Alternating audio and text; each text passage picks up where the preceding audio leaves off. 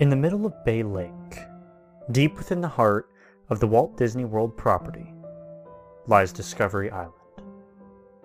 It's a former wildlife attraction slash sanctuary that was closed in 1999 and has been left to run wild ever since. This is the story of my trip there quite a few years ago, when I used to live in Florida. In the time since, I've learned a few disturbing facts about the lake, and as such, would not recommend that anyone attempt to retrace our footsteps. I've heard from more than a few people that there are actually alligators that live in the lake, uh, something I hadn't even thought of, assuming this was just some other Disney attraction. uh, even more alarming, I've also heard that the main reason Disney closed the adjacent water park is because of the presence of the Naegleria fowleri bacteria in the water, which can infect human nervous systems and nearly always results in death. I heard about the island from some Orlando locals, they told us that there were rumors that there were bunches of animals still left running wild on the island. They hadn't visited it themselves, but told us that it was about 100 feet off the shore of the also abandoned River Country Water Park, and that boat traffic was infrequent on the lake. Well, we arrived with a plan involving an inflatable boat, 150 feet of clothesline, to pull the boat back across for other people, a large hand pump, and a few oars. After an ordeal smuggling the suspicious supplies into the Fort Wilderness campground via the Disney shuttle buses, we finally made our way through the abandoned water park and got to the shore.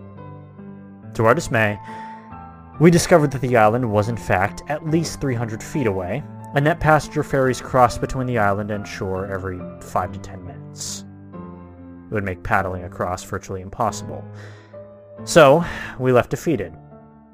But I vowed to return and conquer the island someday. And, well, it would be nearly a year before I did. This time, we ditched the boat plan. It was too cumbersome, obvious, and slow. The plan this time was to simply swim for it. We loaded up some waterproof bags with equipment and headed out to the park.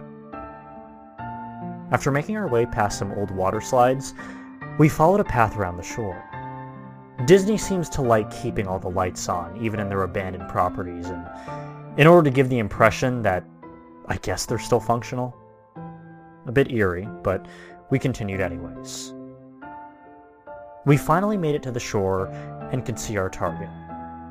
We would head for a beacon of light on the shore of the island, We'd arrived late enough that the ferries had stopped running, and that the only thing to worry about would be occasional lake patrols by Disney security. We put our clothes in the waterproof bags and waded into the still water. We swam as quickly and quietly as we could, using our waterproof bags as flotation devices. Landing on the shore, I couldn't help but feel like a Navy SEAL sneaking up on an enemy target under the cover of darkness. Anyway, we quickly made our way out of sight, into the trees, and stashed our wet gear under some bushes. Now, while the island docks may be lit, the interior paths on the island are far from it. We knew we wouldn't be able to use any bright lights while on the island, so with some small red colored lights, we made our way through overgrown paths. Almost immediately, we realized that, well, we weren't alone on the island. We could hear all sorts of noises in the trees surrounding us. I mean, we were literally surrounded by what sounded like thousands of birds, and we could hear them cawing and cooing in all directions. Some sounded almost like people speaking. With every branch we stepped on that made a snap, a group of birds would be startled and take off all at once, making even more noise. It was really quite a surreal experience. The island had certainly not been maintained in any way since closing. We had quite a bit of trouble navigating it and figuring out exactly where the paths were. One of the first things we encountered were what looked like cages, as well as what I assumed were veterinary facilities and storage areas.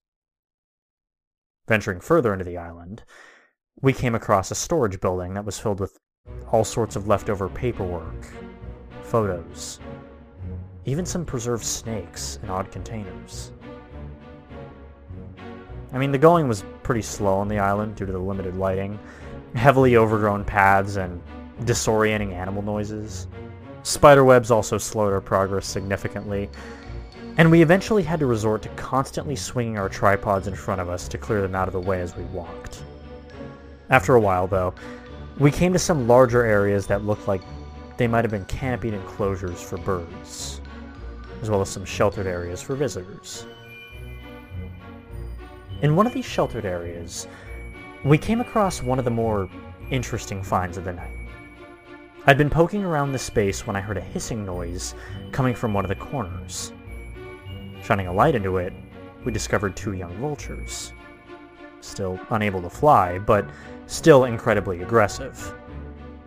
Despite not being much larger than chickens, they puffed themselves up while making some ungodly hissing noises and charging at us until we left the area.